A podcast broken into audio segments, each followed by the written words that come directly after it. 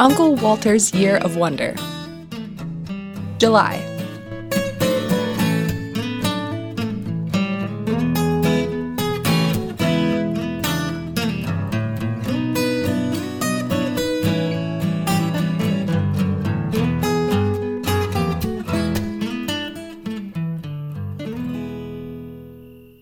Hey, how are you? Nice to see you again. Come on up to the porch and take the weight off your feet.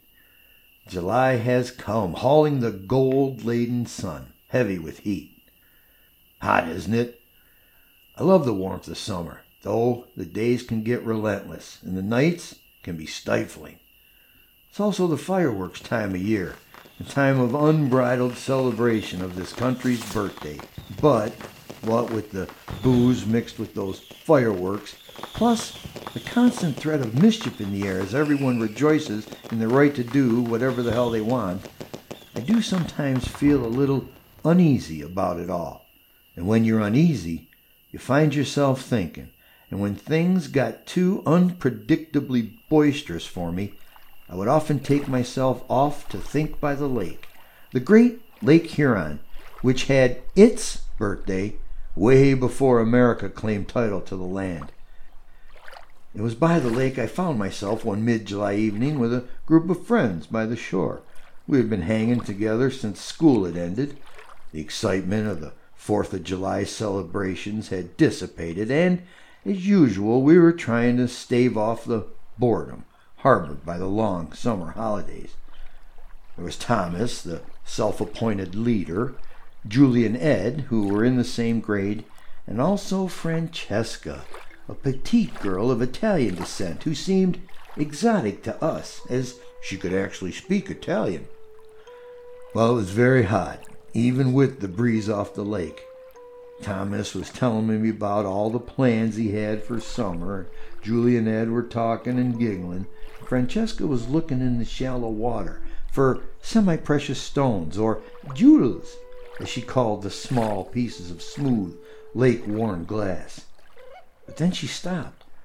"Look," she said, and pointed at the edge of a large wooden box sticking out of the sand. "Maybe it's treasure," said Thomas, rushing over and starting to dig at it, but it took less than a minute to realize it was just an old wooden storage box, missing its bottom. Thomas threw the box into the lake. "I know where something good is buried," he said. "It's way out the back of my uncle's place. He showed me where a neighbor buried his old 1962 Lincoln Continental." "Why the heck did he do that?" said Julie. "Because it was easier and cheaper than doing anything else with it," said Thomas, as if it was obvious why anyone would bury a 1962 Lincoln Continental. "But he wasn't the only one who did that," Thomas went on. "They used to bury all sorts of stuff. Hell, I heard of one old couple who knocked down their house and buried it, furniture and all. I bet if we dug around that area, we could find all kinds of stuff. Maybe real treasure, or at least something we could sell." Ed asked where his uncle's place was. Thomas explained that it was out past the hills, as we called it. We all stood for a moment and looked at each other. We all knew the area he meant, and it was the kind of place that most people had a story about. And not a good one. "That's where my brother and his friend saw that big creature out in the woods while they were watching TV," said Julie. "It came up right close to the window, much taller than a man, but it couldn't have got there so quick. 1 minute in the woods, next by the house. Wham, bam, thank you, Mama." "Maybe it was a bear," Ed added, but sounding a little unnerved. "There are no bears out there, stupid," said Francesca. "My grandma says there are things like that near her house, too. She never goes out after dark. I don't think we should go out there," she said. We all knew about Francesca's grandmother. She had come over from Italy as a teenager and had longed to go back ever since to her homeland. "My grandma believed that there are two worlds here in America, unlike back in Europe, Francesca said, and she put on a voice, which I can't really do that well. But what the heck? Her grandmother had said that, in Europe, we know our past. The land holds the history. Stories are handed down over thousands of years, and even though countries invaded other countries and were themselves invaded many times, the cultures were joined, never completely destroyed. We know where our ghosts are buried. But here in the United States, it's not like that at all. Why do you think that there is so much paranoia in the countryside? Because the ghosts of the world that was taken still live there, still come knocking, and no one from the new false world understands what it is that is haunting them. The old world never went away, Francesca said. It is still there, running alongside this false world the invaders brought with them, that new world which felt like nothing but a terrible dream, which gave rise to a mirage of plastic-clad houses and soulless strip malls with neon lights to distract you from the real world that is still there, forever suffering, forever grieving, forever watching. We all looked around at each other, except Francesca, who stared at the ground. Well, I say we should still go, said Thomas. Beats finding nothing here on the beach. Anyone got any better plans? Your granny never liked it here anyway, said Ed, chiming in. She's old and unhappy. I say we should go too. Julie wasn't sure and sided with Francesca over not going. So everyone then looked at me for the casting vote. I didn't particularly care either way, but I was bored, and maybe there was some treasure of a fashion to be found. Let's go, I said, and Francesca looked at me with a resignation that had me wondering if I made the right decision. It was hotter inland, humid. After 30 minutes of cycling, we all sweated. Eventually, we came to the hills. Up until that point, we had been talking, but as we pedaled up a curved incline, the trees thickened on each side, and we were all quiet. I wanted to believe it was because we were all getting tired, but something else made me uneasy the rest of the way to his uncle's place. The property stretched back some quarter-mile to a line of trees. We left our bikes by the house while Thomas checked in with his uncle to ask the exact location of the abandoned Lincoln's grave. Once we reached the line of trees, we saw the descent of about 120 feet to the ground below. Not too steep, but a slope you had to take care on. You sure you know where it is? Said Ed. Yeah, I know, said Thomas. The guy just rolled it down the hill, not far from here. I hoped he was right. It didn't seem like anyone had been down here for a long time. As we all stepped forward into the trees, the humidity increased. We were looking for an easy route down when I saw a cat sitting near the edge of the trees, not far from where we came in. Hey, kitty, I said, walking up to it. What are you doing out here? The cat purred as it let me stroke it. The fur was velvet to touch, a mixture of peach, tan, and brown, and it looked straight back at me, its eyes the color of polished almond shells. The others came over and made a fuss of it, only Thomas didn't pet it. Let's get going, he said. As we descended, so the cat followed. It moved nimble and graceful, pulling ahead, then waiting for us to catch up before taking off again. Aw, it's so cute, said Julie. It's like having our own little guardian angel with us because we don't know where we are going. Thomas insisted he did know, but Francesca stopped. The cat noticed and went back to her. Why would we need some sort of guardian angel down here unless there was something we needed protecting from. Just follow the cat, said Ed, and we did. The cat always found the best way down, showing us a path through fallen tree trunks and branches. At the bottom, the trees thinned out.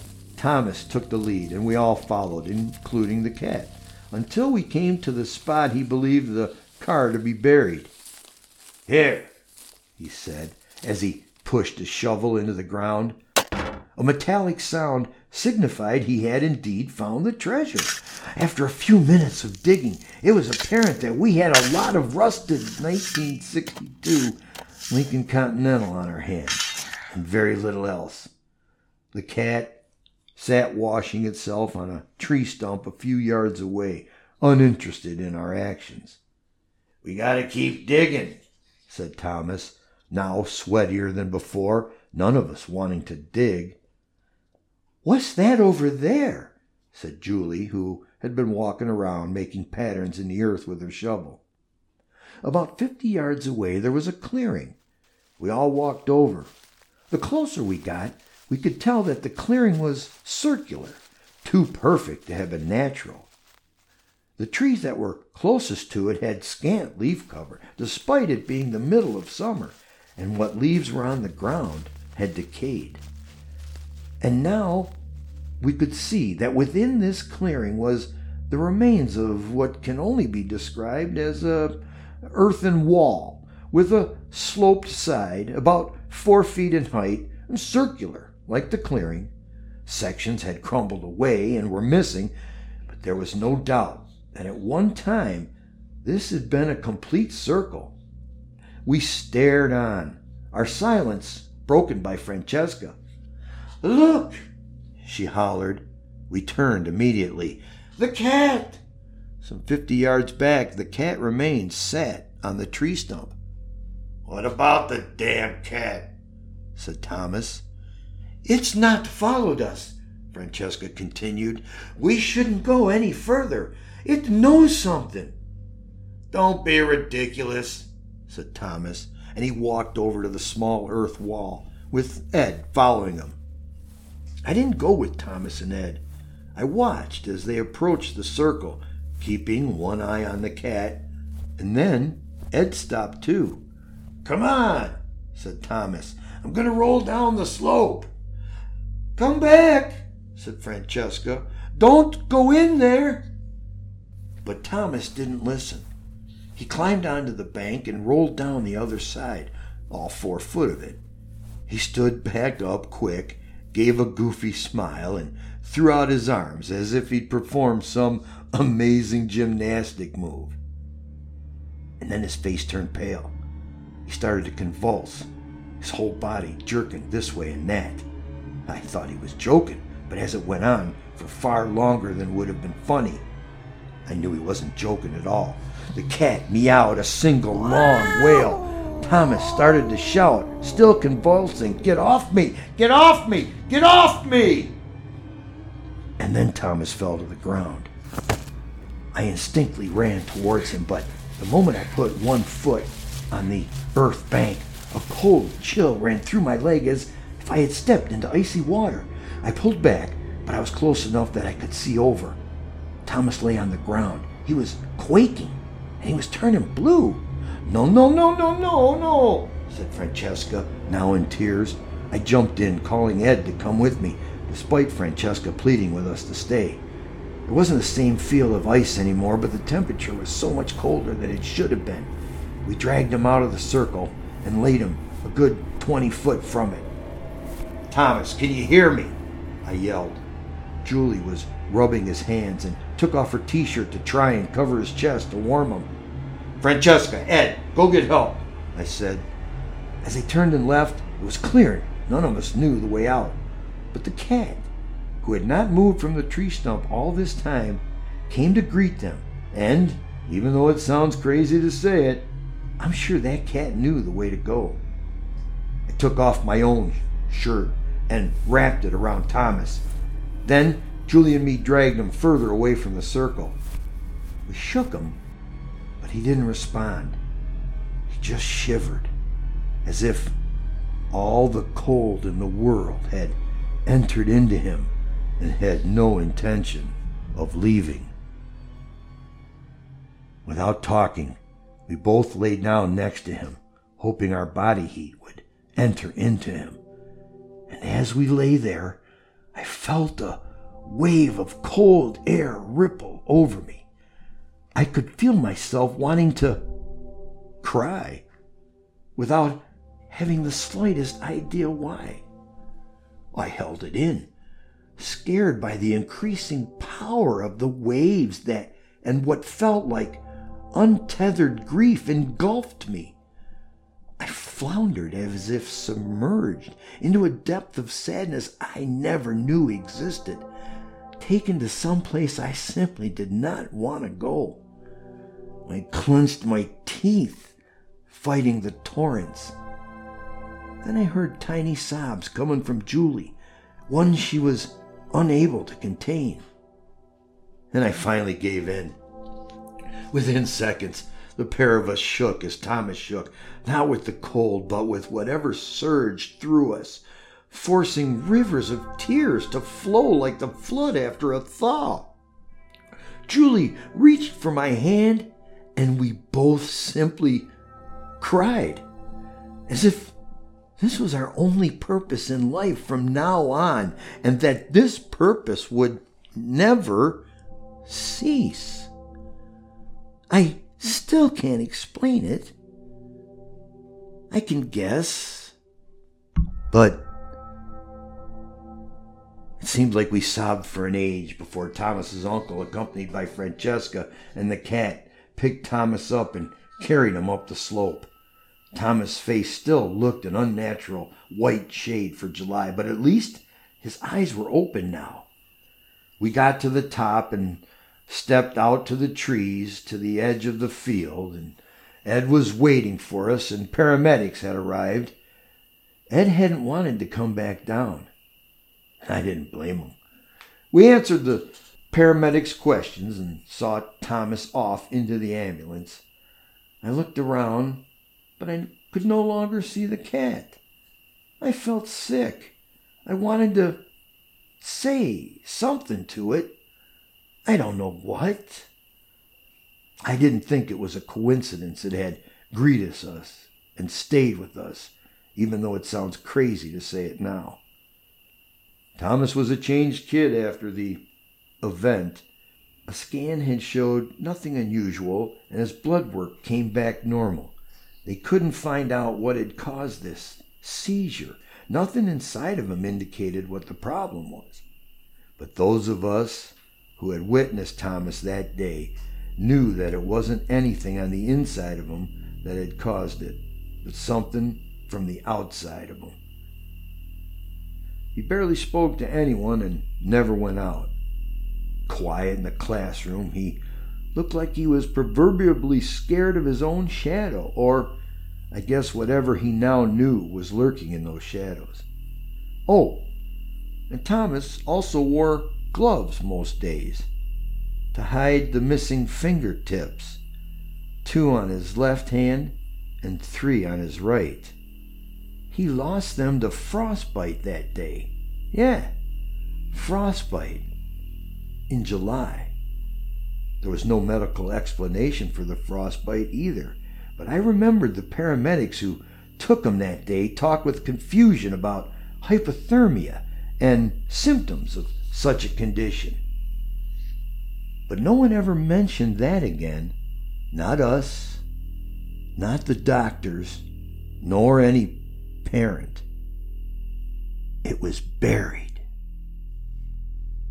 You don't know what you'll unearth if you go digging, Francesca's grandmother reminded us one day that summer when we were all gathered for homemade pasta, although not Thomas, of course. And you won't be ready for what you find. Slavery, genocide, a war, humanity's 3 greatest evils. That's what this nation is founded on. All that needless suffering doesn't just go away. Such violence makes for a lot of angry spirits seeking justice. None of your preppings and constitutions are ever going to protect you from them. And speaking of spirits, would you like a quick one for the road? Just a small one. Nothing to impair your driving, but maybe it will help take the edge off those feelings you have out at night when you're not sure if it's shadows or something else moving in the field, or that something could possibly be watching you. Just so you know, something probably is. Enjoy the rest of July with its long, warm days to keep you safe. For now. Take care out there, please. I'll see you again soon.